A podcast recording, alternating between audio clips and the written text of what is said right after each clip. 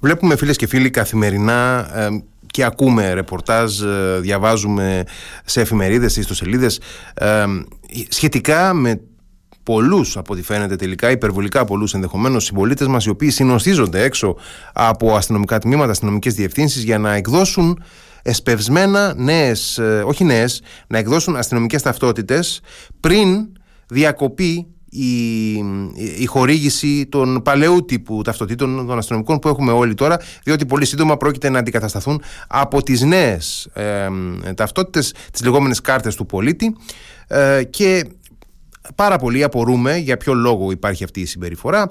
Εν πάση περιπτώσει ε, υπάρχει, τη βλέπουμε, είναι απτή η, η επιλογή, η συμπεριφορά, η αντίληψη πολλών ε, συμπολιτών μας να μην αποδέχονται ε, τις εξηγήσεις των ειδικών σε πολλά θέματα, να μην ε, ε, έχουν απέναντί τους, αν θέλετε, μάλλον να, βάζουν απέναντί τους την επιστήμη, την τεχνολογία, να αμφισβητούν πολλά που εμείς θεωρούμε οι υπόλοιποι ως αυτονόητα.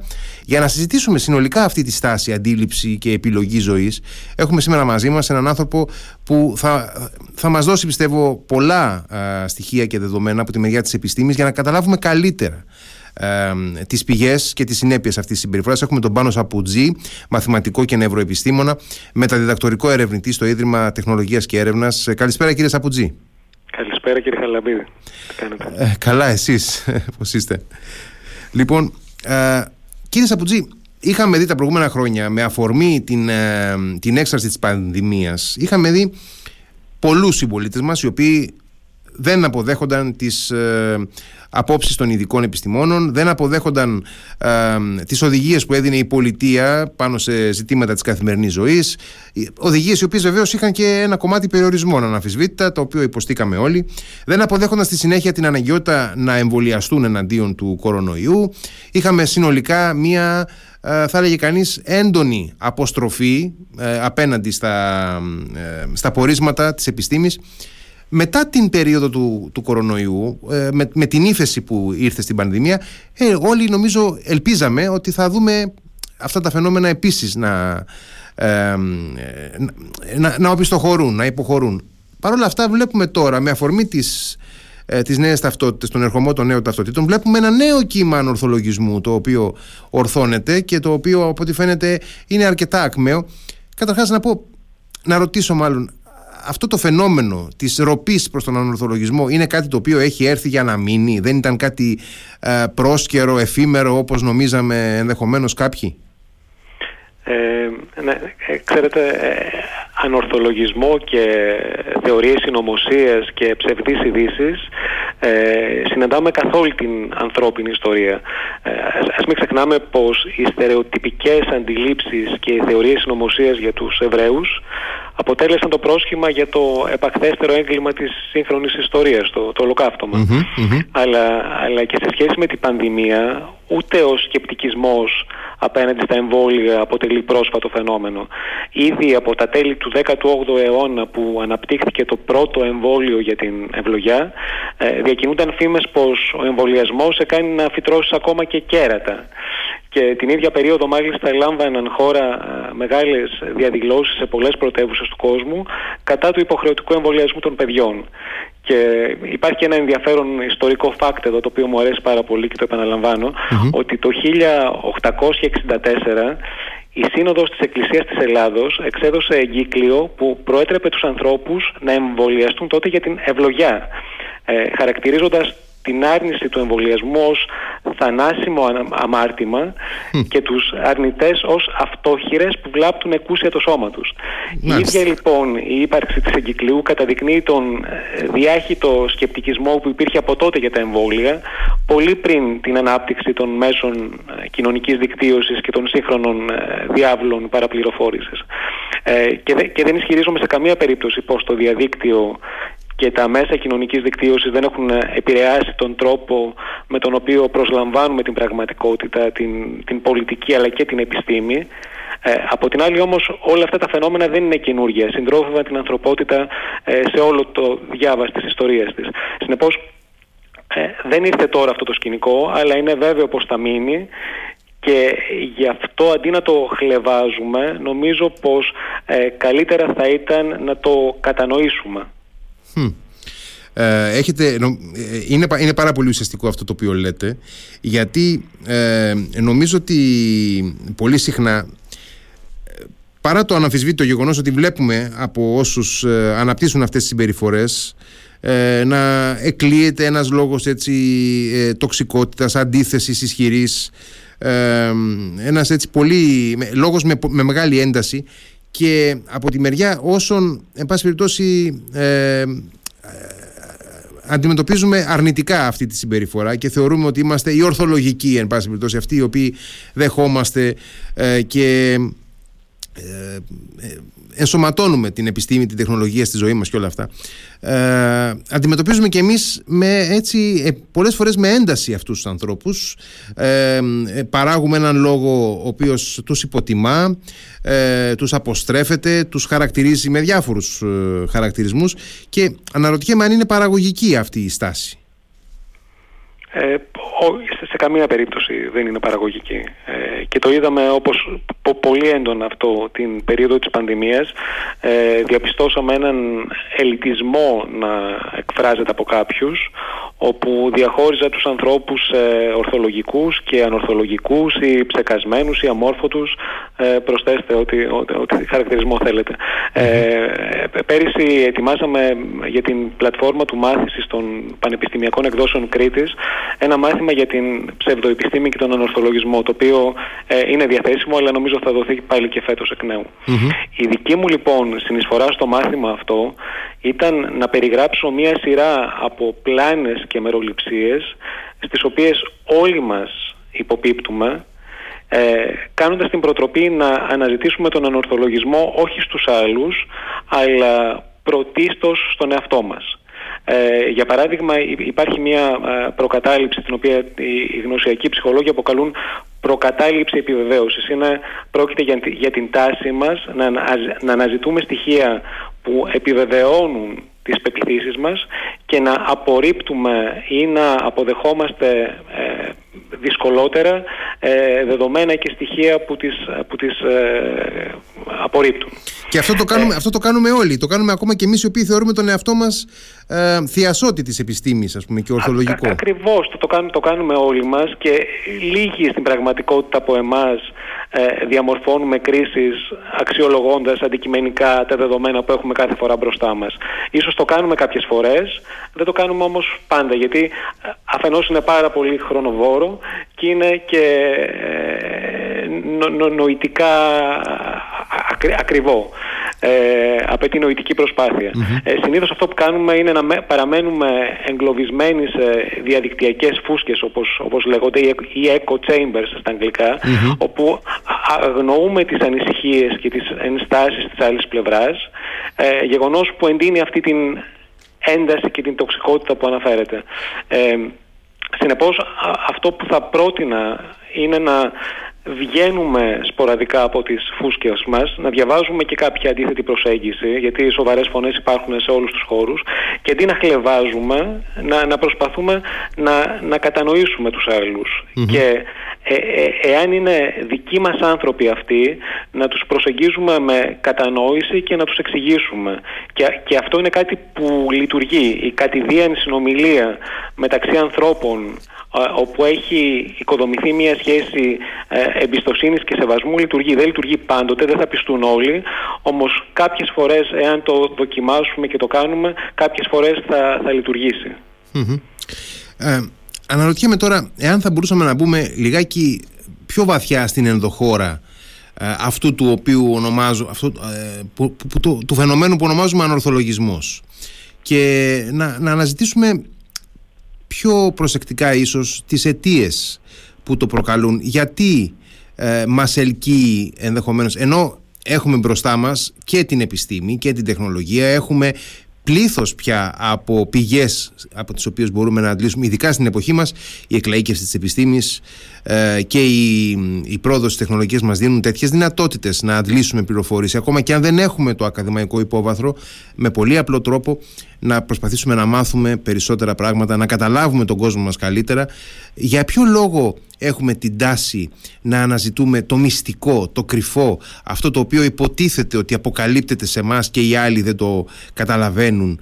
Ε, για ποιο λόγο λειτουργεί το μυαλό μας με τέτοιους τρόπους; Ε, ναι, ε, μία κυρίαρχη προσέγγιση στην ε, γνωσιακή ψυχολογία ε, αναφέρει πως τα κίνητρα που οδηγούν τους ανθρώπους στην αγκαλιά θεωριών συνωμοσίας είναι τριών λογιών.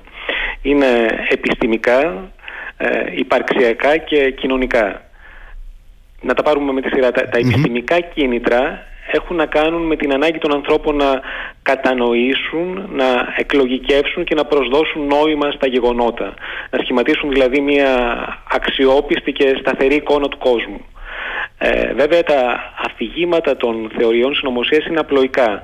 Ε, έχουν όμως το πλεονέκτημα πως καθιστούν πολύ σύνθετα γεγονότα, όπως είναι μια πανδημία, ένας πόλεμος, ε, ευανάγνωστα.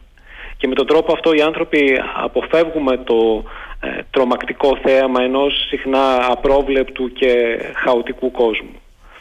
Τώρα στα, ε, στα, στα υπαρξιακά κίνητρα οι άνθρωποι θέλουμε να νιώθουμε ασφαλείς πως έχουμε τον έλεγχο, ιδιαίτερα σε ε, περιόδους κρίσης όπως υπήρξε η πανδημία ή η πόλεμη, όπου οι άνθρωποι χάνουμε την αυτοπεποίθησή μας, ε, διαρριγνύεται κάπως η κανονικότητα και η συνέχεια της, της κοινωνικής μας ζωής. Και αυτή η απουσία ελέγχου δημιουργεί αυτή, δημιουργεί αυτή την ε, βαθιά ανάγκη για εφταξία, έστω και φανταστική. Και τέλος, τα, τα κοινωνικά κίνητρα έχουν να κάνουν με την ανάγκη του ανθρώπου να σχημα, των ανθρώπων να σχηματίσουν μια εικόνα ανωτερότητας για τον εαυτό τους και την, και την ομάδα στην οποία ανήκουν. Εμείς λέει έχουμε καταλάβει αυτά που μας κρύβουν, λένε όσοι αποδέχονται τις θεωρίες συνωμοσίας, τα οποία εσείς οι περισσότεροι, τα, τα πρόβατα έλεγαν κατά την πανδημία αγνοείτε ή αρνείστε να αποδεχτειτε Αυτό λοιπόν ε, δημιουργεί στους ανθρώπους αυτούς αφενός μια αίσθηση υπεροχής και αφετέρου την αίσθηση του ανήκειν σε μια ομάδα με την οποία μοιράζονται κοινέ απόψεις και, και αντιλήψεις. Και βέβαια το πρόβλημα είναι πως αυτό το αίσθημα ανωτερότητας είναι ιδιαίτερα εύθραυστο. Ε, για τους ανθρώπους για παράδειγμα που είναι επιρρεπείς σε θεωρίες συνωμοσίας δεν τους αρέσει να τους αποκαλούν συνωμοσιολόγους. Εμείς λέει δεν είμαστε παράλογοι. Ακούμε τους επιστήμονες αλλά τους πραγματικούς επιστήμονες. Όχι αυτούς που θα παίρνουν από τις κυβερνήσεις. Γιατί η επιστήμη χαίρει σήμερα μεγάλης κοινωνικής αποδοχής και θα ε, χαρακτηριζόταν παράλογος κάποιος που αρνείται τα επιτεύγματά της. Ε, Τώρα, σε, σε άλλες περιπτώσεις όπως ο σκεπτικισμός απέναντι στα εμβόλια μοιάζει πως υπάρχουν έτσι βαθύτερες ε, ρίζες που έχουν να κάνουν με, την, με, τις, με τις αντιλήψεις μας για το πώς λειτουργεί ο κόσμος. Για παράδειγμα, ε, στον εμβολιασμό ας πούμε η ιδέα ότι εγχέεις σε υγιή μωρά ή υγιείς ενηλίκους κάτι από ιό ακούγεται διαισθητικά λάθος. ε, έρχεται σε αντίθεσή μας με τη διέστησή μας για το τι είναι οι και πώς μας αρρωσταίνουν. Ε, και γι' αυτό και πολλοί από τους σκεπτικιστές ήταν άνθρωποι που δίνουν μεγάλη αξία στην καθαρότητα του σώματός τους ε, και τους αποθεί η ιδέα να βάλουν κάτι που η διέστηση υπαγορεύει πως είναι μυαρό. Και άλλοι όπως τώρα και στην ε, περίπτωση των ταυτοτήτων ε, ε, διακατέχονται από έναν αντισυστημισμό, έτσι, μια δικαιολογημένη δυσπιστία απέναντι στο πολιτικό σύστημα και τα επίσημα αφηγήματά του. Τώρα, όλα αυτά, εάν ειδωθούν από εξελικτική σκοπιά, είναι απολύτως λογικοφανή, γιατί το ανθρώπινο είδος δεν θα έχει επιβιώσει αν εμπιστευόμασταν ανθρώπους που τα συμφέροντά τους δεν ταυτίζονται με τα δικά μας, όπως είναι η πολιτική για παράδειγμα συνήθως, ή, ή αν βάζαμε στο σώμα μας ουσίες που η διέστησή μας υπαγορεύει πως είναι βλαβερές. Όμως παρά το γεγονός αυτό ότι πολλές από τις μεροληψίες μας υπήρξαν ωφέλιμες κατά την εξελικτική μας πορεία ε, ώστε να παραμείνουμε υγιείς, ασφαλείς και κοινωνικά συνδεδεμένοι ενίοτε θα πρέπει να, να, να τις υπερβούμε ως ένα εξελικτικό βαρύδιο αν θέλετε και να εμπιστευτούμε τους επίσημους φορείς και τους ε, ειδικούς εκείνους που εκφράζουν αυτή τη συνισταμένη της επιστημονικής έρευνας. Αναρωτιέμαι εάν είναι οι ρυθμοί ε, εάν συμβάλλει και το γεγονός ότι πλέον οι, οι ρυθμοί με τους οποίους ε, εντάσσεται η τεχνολογία και ε, αναπροσαρμόζεται η τεχνολογία στη ζωή μας και την ε, ανατρέπει ενδεχομένως ή την αναδιαμορφώνει πολύ συχνά εάν παίζει ρόλο και εάν επιπλέον παίζει ρόλο και ο τρόπος και η ένταση με την οποία η επιστήμη επηρεάζει τις πολιτικές που διαμορφώνουν την καθημερινότητά μας. Θέλω να πω ε, ειδικά για όσους δεν έχουν ε, την, ε, το επιστημονικό υπόβαθρο να αποδεχτούν. Αλλά πολλές φορές βλέπουμε ακόμα και ανθρώπους οι οποίοι έχουν επιστημονικό υπόβαθρο να δυνατούν να, ε, να αποδεχτούν και να υποδεχτούν τους ρυθμούς με τους οποίους πλέον ε, μπαίνει και κουμπώνει στην καθημερινότητά μας η, η επιστήμη και η τεχνολογία. Είναι αυτοί οι ρυθμοί ασύμβατοι με κάποιους ανθρώπους ή να το πω αντίστροφα ε, είμαστε όλοι έτοιμοι να αφομοιώσουμε τους ίδιους ρυθμούς αλλαγής; Ε, ναι, ναι. Είναι, είναι αλήθεια αυτό νομίζω και ε, σε αυτό παίζει και οφείλει να παίξει ρόλο ε, η ανάπτυξη ενός επιστημονικού εγγραμματισμού. Δηλαδή η, η διάχυση της γνώσης να γίνει πιο δημοκρατική ε, οι άνθρωποι τίνουμε να τρομάζουμε ό,τι δεν, δεν καταλαβαίνουμε και πολλούς ανθρώπους τους τρομάζει η τεχνολογία ε, καθώς δεν την κατανοούν. Ε, αλλά και, και, και όπως είπατε, τα, ε, ένα τέτοιο παράδειγμα είναι η τεχνητή νοημοσύνη. Ελάχιστοι καταλαβαίνουν πώς λειτουργεί και γι' αυτό πολλοί κόσμος φοβάται. Φοβόμαστε ότι θα αποκτήσει συνείδηση και θα κυριεύσει την ανθρωπότητα. Φανταζόμαστε κάτι ρομποκόπ με όπλα να, να βγαίνουν στους δρόμους. Ε, αλλά γι' αυτό είναι σημαντικό να, οι άνθρωποι να κατανοήσουν ε, έστω με απλά λόγια πώς λειτουργούν αυτές οι, οι, σύγχρονες τεχνολογίες. Αλλά και όπως είπατε τα πορίσματα της επιστήμης καθορίζουν πλέον πτυχές στη ζωής μας. Το είδαμε στην, στην πανδημία πολύ έντονα αυτό. Γιατί κανείς δεν έχει νόημα, δεν έχει πρόβλημα με την επιστήμη όταν, για παράδειγμα, ο Αϊνστάιν διατυπώνει τη θεωρία της σχετικότητας. Γιατί η ζωή μας δεν άλλαξε επειδή διατυπώθηκε η θεωρία της σχετικότητας. Έχω όμως πρόβλημα όταν μου λένε ότι πρέπει να βγω από το σπίτι μου φορώντας μάσκα, διαφορετικά θα, θα, θα φάω πρόστιμο. Και ε, εδώ πρέπει να πούμε πως τα πορίσματα της επιστήμης είναι περιγραφικά, δηλαδή μας λένε πώς λειτουργεί η φύση, πώς μεταδίδεται ο κορονοϊός κτλ. Δεν είναι ηθικά ή κανονιστικά, δεν μας λένε δηλαδή πώς να ζήσουμε τη ζωή μας ή τι επιτρέπεται και τι απαγορεύεται. Και για να δώσω ένα παράδειγμα, η επιστήμη θα περιγράψει τους ε, σοβαρούς κινδύνους, για παράδειγμα, του παθητικού καπνίσματος. Δεν θα σου πει να επιβάλλεις πρόστιμο 1000 ευρώ σε κάποιον που καπνίζει σε κλειστούς χώρους. είναι ε, είναι μια πολιτική απόφαση, εν πάση περιπτώσει. Μια πολιτική απόφαση. Ναι, έτσι, ναι, ναι, ναι. Και είναι ένα μεγάλο ζήτημα αυτό, μην το, μην το πιάσουμε, είναι τεράστιο. Ε, γιατί είδαμε και διαφορετικά κράτη κατά την περίοδο της πανδημίας να ακολουθούν εντελώς διαφορετικές προσεγγίσεις στην mm αντιμετώπιση της, στη βάση ισχυριζόμενη ε, επιστημονικών δεδομένων. Αλλά θα ήθελα να πω και κάτι άλλο. Ε, γιατί άλλοι άνθρωποι σε σχέση με την τεχνολογία και τον ορθολογισμό κτλ. θέτουν το πρόβλημα στη βάση του διαχωρισμού λογικής και συναισθήματος. Λέει, το έχω ακούσει συχνά αυτό, ε, λέει εσείς μιλάτε για ορθολογισμό και επιστήμη, αλλά εμάς δεν θα μας κάνετε ρομπότ, είμαστε άνθρωποι με συναισθήματα.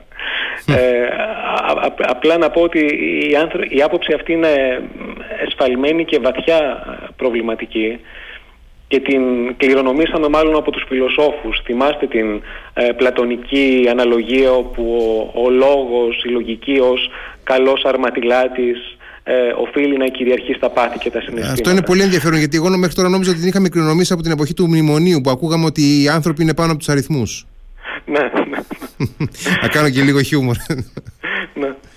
Ε, μοιάζει λοιπόν πως αυτός ο διαχωρισμός είναι μάλλον ε, προβληματικός και έρχεται σε αντίθεση με τη σύγχρονη θεώρηση του νου όπου η λογική και τα συναισθήματα είναι στενά συνειφασμένα. Για παράδειγμα, ε, ασθενείς με διαταραχές στη ρύθμιση των συναισθημάτων τους, παραδείγματος χάρη λόγω κάποιας εγκεφαλικής βλάβης, μπορεί να έχουν πολύ ψηλό IQ, πράγμα που σημαίνει πως η ικανότητα λογικής σκέψης παραμένει άθικτη, παρουσιάζουν όμως μειωμένη ικανότητα λήψης αποφάσεων.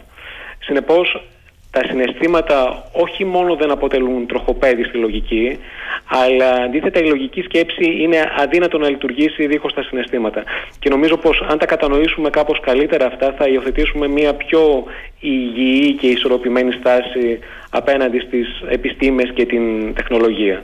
Αυτό νομίζω ότι έχει να διδάξει όλους μας πολλά γιατί είμαστε και αρκετοί οι οποίοι ε, πολλές φορές ε, ποντάρουμε τα πάντα πάνω στη λογική και απαξιώνουμε το συνέστημα και χλεβάζουμε αυτούς οι οποίοι ε, εν πάση περιπτώσει κυριαρχούνται από, την, ε, συναισθηματική τους, ε, από το συναισθηματικό τους κόσμο ή προτάσουν το, το συνέστημα ως το ε, το, το, βασικό τους κριτήριο. Θέλω να πω ότι, δεν θέλω να πω ότι είναι όντως καλύτερο κριτήριο το συνέστημα από τη λογική, εν πάση περιπτώσει, αλλά ότι το να αποκλείουμε το συνέστημα από την ε, δημόσια συζήτηση, να το αποκηρύσουμε, να το καταδικάζουμε και να, να, να το στοχοποιούμε, εν πάση περιπτώσει, και το ίδιο το, συνέστημα, το συναισθηματικό κόσμο και τους ανθρώπους οι οποίοι επενδύουν περισσότερο σε αυτό, ε, νομίζω ότι ουσιαστικά βαθαίνει ρήγματα μέσα στην κοινωνία και στη, στο δημόσιο χώρο ε, παρά γεφυρώνει αντιθέσεις.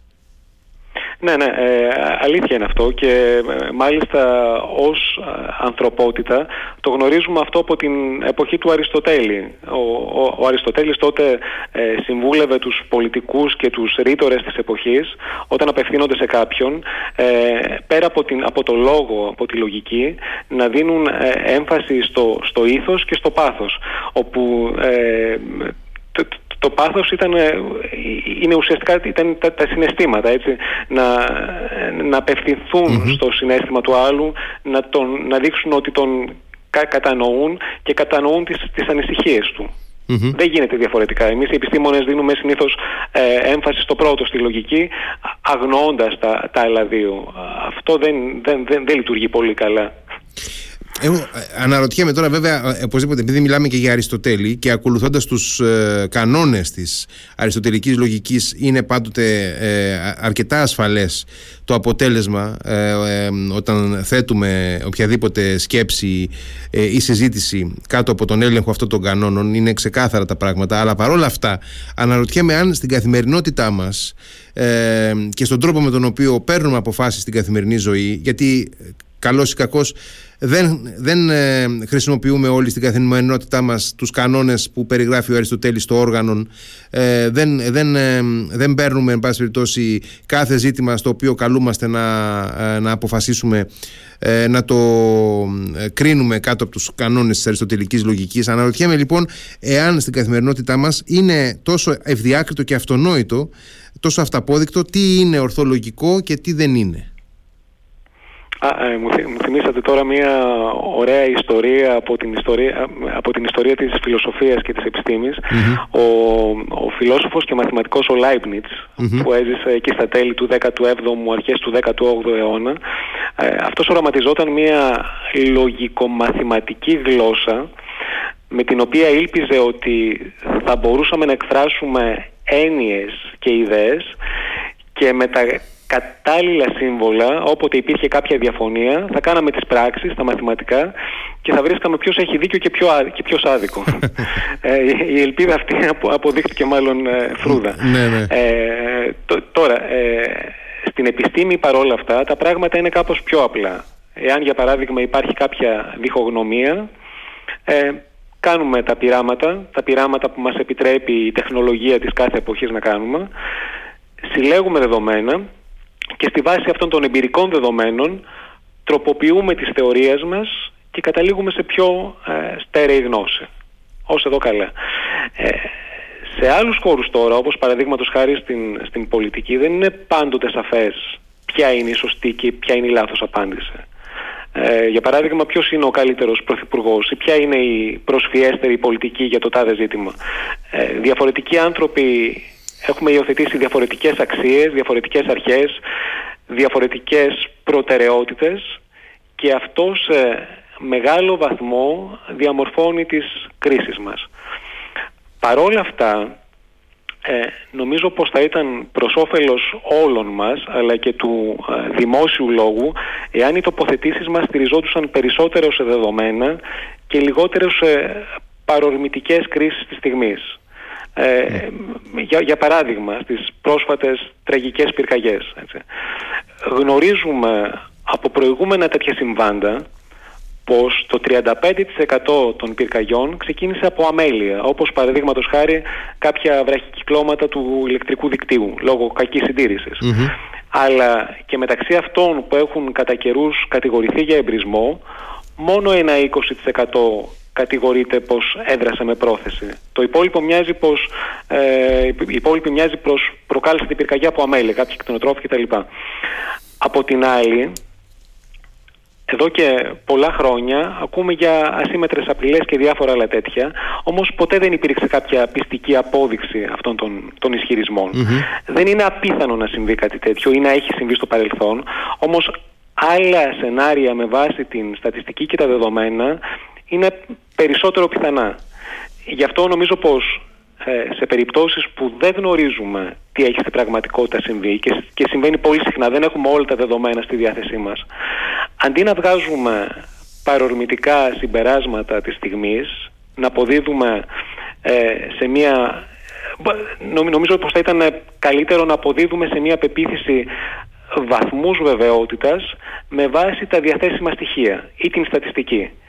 Και η ιδέα αυτή σχετίζεται με τον αφορισμό που διατύπωσε ο, ο αστρονόμος, ο διάσημος αστρονόμος, ο Καρλ Σέγγαν, πως όσο πιο εξωπραγματικός είναι ένας ισχυρισμός, τότε τόσο πιο ισχυρές οφείλουν να είναι οι αποδείξεις. Ε, για παράδειγμα, εάν εγώ ισχυριστώ πως πήγα από την Κρήτη στην Αθήνα με το πλοίο, δεν έχει κανέ, κανέ, κανένας καλό λόγο να, να με αμφισβητήσει. Αν όμως ισχυριστώ πως πήγα περπατώντας πάνω στη θάλασσα, ε, τότε κάθε καλόπιστος ε, συνομιλητής μου θα όφιλε να μου ζητήσει περισσότερες αποδείξεις για αυτό τον, τον, τον, τον παράλογο ισχυρισμό μου. Ε, άρα, άρα κλείνοντας λοιπόν, συμφωνώ πως δεν είναι σε όλα τα θέματα αυταπόδεικτο ποιο είναι το σωστό και ποιο είναι το λάθος. Νομίζω όμως πως θα βγούμε όλοι μας περισσότερο ωφελημένοι όταν στηρίζουμε τις τοποθετήσεις μας όσο αυτό είναι εφικτό, δεν λέω ότι είναι πάντοτε εφικτό, σε δεδομένα. Όταν, όταν είμαστε λιγότερο παρορμητικοί στις κρίσεις μας και όταν υιοθετούμε κάποιες καλές πρακτικές ε, ορθούς συλλογισμού. Ε, είναι πάρα πολύ σωστό αυτό και προφανώς συμφωνώ απόλυτα. Πρέπει όμως να κάνω την παρατήρηση ότι ε, είναι πάρα πολύ συχνό το φαινόμενο πρώτον να, ε, ε, να εμφανίζονται σε μια συζήτηση ε, ειδικά όταν αυτή γίνεται είτε στην καθημερινή μας ζωή είτε στα μέσα κοινωνικής δικτύωσης να εμφανίζονται δεδομένα τα οποία ε, είναι ε, μερικά, μερικώς, ε, μόνο, μόνο μερικώς ανταποκρίνονται στην πραγματικότητα. Δηλαδή είναι αποσπασματικά τα δεδομένα αυτά ή δεύτερον είναι και εντελώς επίπλαστα. Δεν έχουν καμία ανταπόκριση στην πραγματικότητα.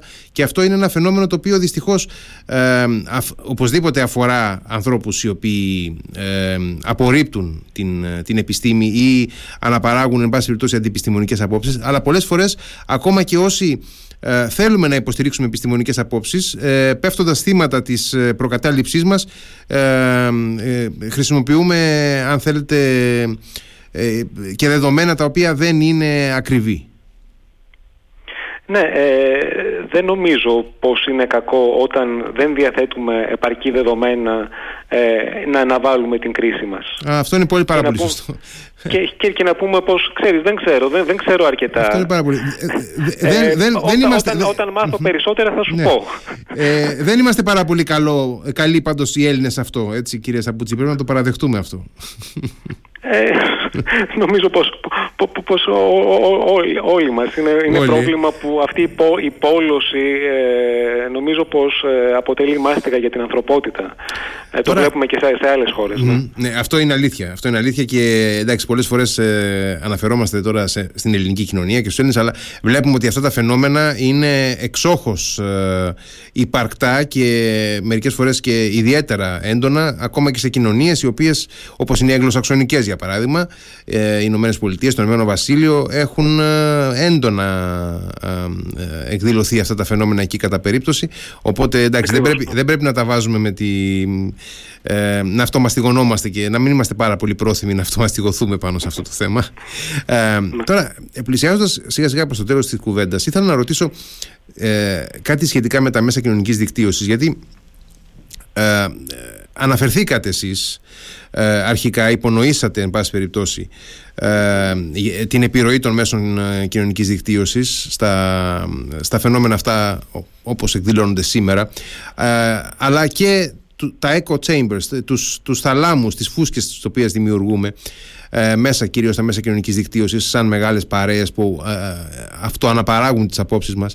Αλλά αναρωτιέμαι ε, τα μέσα κοινωνικής δικτύωσης είναι ουσιαστικά ένα κομμάτι, μια προέκταση του δημόσιου χώρου. Τις συζητήσεις που δεν κάνουμε ή πολύ περισσότερες από αυτές που κάνουμε στην καθημερινότητά μας τις κάνουμε και εκεί ε, και λόγω της ε, φύσης τους τα μέσα κοινωνικής δικτύωσης δίνουν τη δυνατότητα και της διόγκωσης των απόψεων και των μηνυμάτων και της ταχύτητας στη διασπορά τους.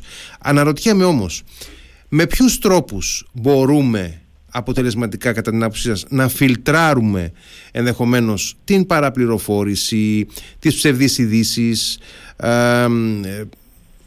πράγματα τα οποία διαχέονται εύκολα και στα οποία ακόμα και κάποιος ο οποίος είναι ασκημένος μπορεί να πέσει θύμα και δεν εξαιρώ τον εαυτό μου που την έχω πατήσει μια-δυο φορές σε πράγματα στα οποία βιάστηκα να θεωρήσω ότι ε, είναι βάσιμα και αποδείχθηκε μετά από λίγο ότι δεν είναι βάσιμα ε, θέλω να πω ότι είναι αρκετά σύνθετο το, το τοπίο και πάρα πολύ απαιτητικό ως προς τη διασταύρωση των πηγών μας ε, καθώς ακόμα και, και μέσα ενημέρωσης με εγνωσμένο κύρος και εγκυρότητα έχουν πέσει και αυτά θύματα ε, και ελληνικά και ξένα μέσα ενημέρωσης έχουν πέσει θύματα πλάνης. Ε, Κα, καταρχάς νομίζω πως δεν είναι κακό να παραδεχόμαστε το, το λάθος μας. Ε, όλοι μπορεί να παραπλανηθούμε από ασφαλμένα δεδομένα. Ε, Παρ' όλα αυτά, όταν τα δεδομένα αλλάζουν, δεν είναι κακό να πούμε ότι, ξέρεις, έκανα λάθος, διαμόρφωσα μια κρίση με βάση τα συγκεκριμένα δεδομένα, ε, αλλά διαπίστωσα ότι δεν ισχύουν αυτά, άρα ε, ανερώ τη στάση μου και, και κλείνω προς κάτι, προς κατι διαφορετικο Ε, νομίζω πως το να υπάρχει και στην πολιτική αυτή η πεποίθηση πως είναι κακό να αλλάζεις απόψεις.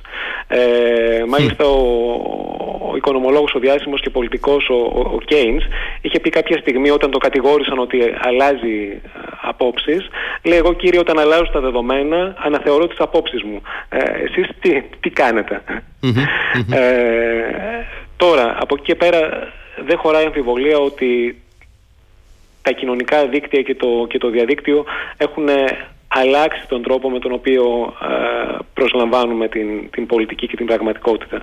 Και συμβάλλουν οπωσδήποτε στην ταχύτερη διάχυση της πληροφορίας και αυτό έχει διευκολύνει και συγκεκριμένους διάβλους παραπληροφόρησης ε, στη διοχέτευση πληροφορίας σε συγκεκριμένα κοινά. Είναι γνωστό για παράδειγμα ότι κάποιες χώρες ε, όπως η Ρωσία διασπείρει συστηματικά ψευδείς τόσο για την πανδημία και τα εμβόλια όσο και για την κλιματική αλλαγή. Ε, και ενώ λοιπόν παλαιότερα υπήρχαν ε, τρία κανάλια και πέντε εφημερίδες που καθόριζαν την, την ατζέντα, πλέον η η διάδοση της πληροφορίας έχει διαχυθεί και δημοκρατικοποιηθεί αν θέλετε και αυτό δεν είναι απαραίτητα Ε, βρίσκουμε τα πάντα στο διαδίκτυο και σε συνδυασμό με αυτό που ανέφερα που αποκάλεσε προηγουμένως προκατάληψη επιβεβαίωσης, δηλαδή την, την ανάγκη μας, την τάση μας να αναζητούμε ειδήσεις που επιβεβαιώνουν τις πεπιθήσεις μας και να απορρίπτουμε ή να αποδομούμε εκείνες που τις αντικρουούν, ε, δημιουργούμε αυτέ, αυτούς τους θαλάμους, αυτές τις, τις φούσκες όπου καταλήγουμε να διαβάζουμε αποκλειστικά απόψεις ε, ομοειδεατών μας. Ε, γι' αυτό νομίζω πως ε, θα ήταν καλό να, να βγαίνουμε λίγο έξω από, από αυτές τις φούσκες. Να, να βλέπουμε λίγο, να διαβάζουμε και μια αντίθετη άποψη. Να αμφιβάλλουμε ε, δηλαδή οι ίδιοι, να αμφιβάλλουμε και να, να, να θέτουμε σε αμφισβήτηση τις ίδιες τις δικές μας αντιλήψεις καταρχάς, έτσι. Ακριβώς, ακριβώς. Ακριβώς. δεν μπορούμε να το κάνουμε πάντα γιατί είναι νοητικά κοπιότητα. Είναι δύσκολο. είναι δύσκολο, χρόνο. Ναι, είναι ναι. δύσκολο. Είναι απαιτητικό. Αλλά, αλλά α έχουμε στο νου μας ότι είμαστε επιρρεπείς σε όλες αυτές τις μεροληψίες. Ε, αλλά για να μην τα βάφουμε και όλα μαύρα, να πούμε ότι και τα κοινωνικά δίκτυα ε, αποτελούν και μια ευκαιρία γιατί ε, έχουμε την, την, την, την μοναδική ευκαιρία ε, στην ιστορία να, να, να γνωρίσουμε αξιόλογους ανθρώπους που διαφορετικά δεν θα είχαμε την, την ευκαιρια να γνωρίσουμε αλλά και σε σχέση με τη συζήτησή μας να εκτεθούμε και στην αντίθετη άποψη ε, αν το επιλέξουμε γιατί εάν δεν είχαμε κάποιον από τους ανθρώπους που σκέφτονται διαφορετικά στο άμεσο περιβάλλον μας δεν θα είχαμε την ευκαιρία να διαπιστώσουμε ε, πώς σκέφτεται αυτός ο κόσμος. Τώρα μπορούμε να το κάνουμε και να, καταλα... και να τους καταλάβουμε καλύτερα. Ε, άρα υπό μία έννοια ε, τα μέσα κοινωνικής δικτύωσης ε, παρά τα όποια προβλήματα συν, συνεπιφέρουν είναι και ένας μοχλός ε, πώς να το πω, εκδημοκρατισμού της κοινωνίας είναι και ένα μέσο με το οποίο μπορούν οι άνθρωποι, μπορούμε όλοι μας ως μέλη του κοινωνικού συνόλου να έρθουμε πιο κοντά αρκεί να έχουμε λίγη καλή θέληση θα μπορούσε να πει κανείς. Νομίζω πως ναι, νομίζω πως ναι. Ε, και όσον αφορά το να ακολουθούμε ανθρώπους από τους οποίους μαθαίνουμε πράγματα, εάν αποφασίσουμε να χρησιμοποιούμε τα κοινωνικά δίκτυα με αυτόν τον τρόπο, αλλά και ε, το να μπορούμε να εκθέσουμε τους εαυτούς μας και στην αντίθετη άποψη Τώρα κλείνοντας, ε, να κάνω ένα τελευταίο ερώτημα, επειδή έχουμε και πολύ λίγα λεπτά ακόμα. Ε, κατά την άποψή σας, υπάρχει και ένα έλλειμμα ενημέρωσης το οποίο θα βοηθούσε, δηλαδή η περισσότερη ενημέρωση θα βοηθούσε, η στοχευμένη ενημέρωση θα βοηθούσε συμπολίτες μας, αρκετούς τουλάχιστον από αυτούς οι οποίοι αμφιβάλλουν. Θέλω να πω ότι όταν ελήφθη η απόφαση για αυτές τις νέες ταυτότητες, εν πάση περιπτώσει, που δεν είναι τίποτα το ιδιαίτερο, ε, έχουν ένα πολλοστιμόριο ε, των δεδομένων τα οποία ε, κυκλοφορούν ε, μέσα από τα smartphone που έχουμε όλοι στο χέρι μας και επιδιώκουμε να έχουμε ένα σύγχρονο τηλέφωνο το οποίο είναι πλέον ένας υπολογιστής που μας διασυνδέει με τον κόσμο. Ε, θα έπρεπε η πολιτεία λίγο πιο προσεκτικά να έχει ενημερώσει τους πολίτες για το τι είναι αυτή η νέα ταυτότητα, αυτό το νέο εργαλείο στη σχέση κράτους και πολίτη, τι περιλαμβάνει, πώς λειτουργεί, μήπως αυτό ε, θα διευκόλυνε περισσότερο, θα, ε, πώς να το πω, ε, θα απενεργοποιούσε σε ένα σημαντικό βαθμό αυτές τις αντιδράσεις; Ε, οπωσδήποτε, δίχως, δίχως αμφιβολία. Το, το λέγαμε αυτό και την περίοδο της πανδημίας, ότι οι άνθρωποι δεν είναι ηλίθιοι και εάν εξηγήσεις στους ανθρώπους, τότε οι άνθρωποι θα, θα, θα, πιστούν. Και εδώ ίσως είναι σημαντικό και ο, ο φορέας ο οποίος ε, αναλαμβάνει να, να, να εξηγήσει, οφείλει σε πρώτη φάση το κράτος να το κάνει αυτό, οπωσδήποτε, αλλά όπως είπαμε προηγουμένως και άνθρωποι οι οποίοι ε, εμπιστευόμαστε ε, μπορούν να παίξουν ε, πάρα πολύ καλά αυτό το ρόλο. Στην, στην περίοδο της πανδημίας για παράδειγμα θα ήταν ο, ο γιατρός ο οποίος εμπιστεύονται, ο φαρμακοποιός τους τον οποίο τον εμπιστεύονται. Στην περίπτωση αυτή για ανθρώπους που βρίσκονται κοντά στην εκκλησία θα ήταν ενδεχομένως ο, ο ιερέας ο, ο οποίος θα μπορούσε να, να, να τους μιλήσει και να τους πείσει. Αλλά οπωσδήποτε είμαι απόλυτα πεπισμένος γι' αυτό ε, η, γνώση και, η, και ο διάλογος και η προσπάθεια να, να, εξηγήσουμε στους, στους ανθρώπους ε, βοηθάει. Δεν θα τους πείσουμε όλους, αλλά, αλλά κάποιοι οπωσδήποτε θα, θα πιστούν. Κύριε Σαμπουτζή, ευχαριστώ πάρα πολύ για τη συζήτηση. Και εγώ σας ευχαριστώ πολύ. Να είστε καλά, καλό βράδυ. Να είστε καλά.